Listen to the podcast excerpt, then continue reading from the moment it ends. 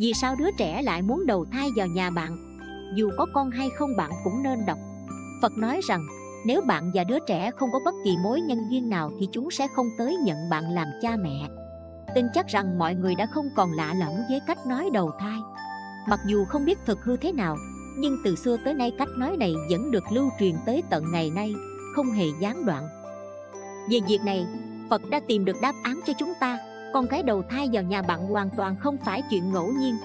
Người ta sở dĩ trở thành con cái của bạn, nhận bạn làm cha mẹ, đều là do duyên phận tác thành. Vì sao đứa trẻ lại chỉ muốn đầu thai vào nhà bạn, mà không phải là đầu thai vào một gia đình nào khác? Nếu bạn và con cái không có duyên, thì dẫu chạm mặt cũng đi lướt qua nhau như những người không quen biết. Dí như trẻ sẽ bị người ta bắt cóc đi mất. Từ đó chúng sẽ không còn đi chung đường với bạn nữa, hai người sẽ không bao giờ có duyên gặp lại nhau nữa trong cuộc sống, những ví dụ như vậy nhiều vô số. Còn về cách nói đầu thai, phật đã nói cho chúng ta về bốn loại duyên phận giữa cha mẹ và con cái. Duyên phận khác nhau thì tình huống chung sống giữa cha mẹ và con cái cũng khác nhau. Dưới đây là bốn loại duyên phận của con cái. Là cha mẹ, bạn cần nhìn thấu suốt mối nhân duyên ràng buộc này. Chúng nhận bạn làm cha mẹ rốt cuộc là do cơ duyên gì, là thiện duyên hay là ác duyên? Duyên thứ nhất, báo ơn trong những đời trước, nếu bạn có ơn với con cái và hai người rất có duyên phận, thì đời này đứa trẻ sẽ đầu thai tới để báo đáp ân tình của mà trước kia bạn đã dành cho nó. Những đứa trẻ như vậy thông thường khiến bạn ít phải bận tâm. Chúng rất thông minh, đáng yêu, biết dân lời, rất hiểu chuyện và đặc biệt nhất mực hiếu thuận. Chúng sẽ chăm sóc bạn tận tình vào những năm cuối đời. Đây chính là nguyên nhân căn bản vì sao chúng ta lại đề xướng mọi người nên kết thiện duyên rộng rãi ân huệ mà bạn dành cho người khác càng nhiều bao nhiêu thì tương lai phúc báo mà bạn nhận được sẽ nhiều bấy nhiêu. Những đứa trẻ đến báo ơn thường rất thông minh, biết ơn, hiếu thuận, chúng sẽ chăm sóc bạn lúc về già duyên thứ hai, báo oán. Đời trước bạn và con của bạn là oan gia ngõ hẹp, đến chết cũng từ mặt không qua lại. Đời này con bạn sở dĩ sẽ đầu thai nhận bạn làm cha mẹ là vì nó tới để báo oán, thậm chí là báo thù bạn.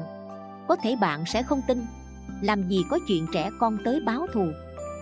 Nếu bọn trẻ nhà bạn từ nhỏ đã không biết nghe lời, lớn hơn một chút, khi có chủ kiến của riêng mình lại chạy đi khắp nơi sinh chuyện thị phi khiến tiền của bạn hánh kiệt, tan cửa nát nhà. Những đứa trẻ như vậy chính là tới báo oán. Có lẽ bạn sẽ cho rằng đây là kết quả của việc giáo dục trẻ nhỏ không tốt. Những đứa trẻ không biết dân lời bây giờ quá nhiều.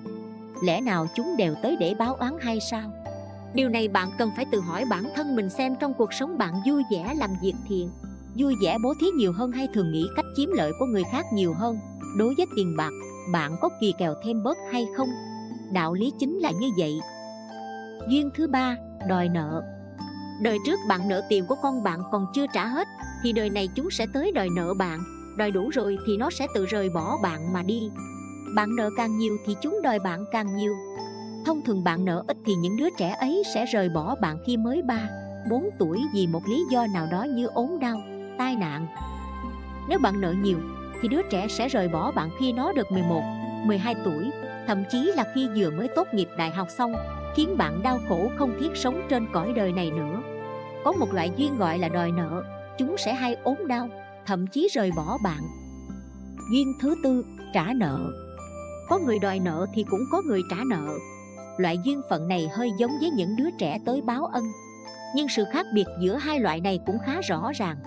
Nếu đứa trẻ nợ bạn nhiều tiền, sau khi trưởng thành nó sẽ cung cấp cho cha mẹ một cuộc sống khá tốt, để bạn có thể vui vẻ an hưởng tuổi già còn nếu chúng chỉ nợ bạn chút tiền, thì sau khi lớn lên tự nhiên chúng cũng sẽ không cho bạn quá nhiều có khi mỗi tháng chúng chỉ đưa cho bạn một số tiền sinh hoạt ít ỏi đôi khi là cha là mẹ bạn còn phải sống dựa vào con cái phật nói rằng, nếu bạn và đứa trẻ không có bất kỳ mối nhân duyên nào thì chúng sẽ không tới nhận bạn làm cha mẹ. Có thể thấy rằng, bạn sinh con trai hay sinh con gái kỳ thực số mệnh sớm đã có an bài.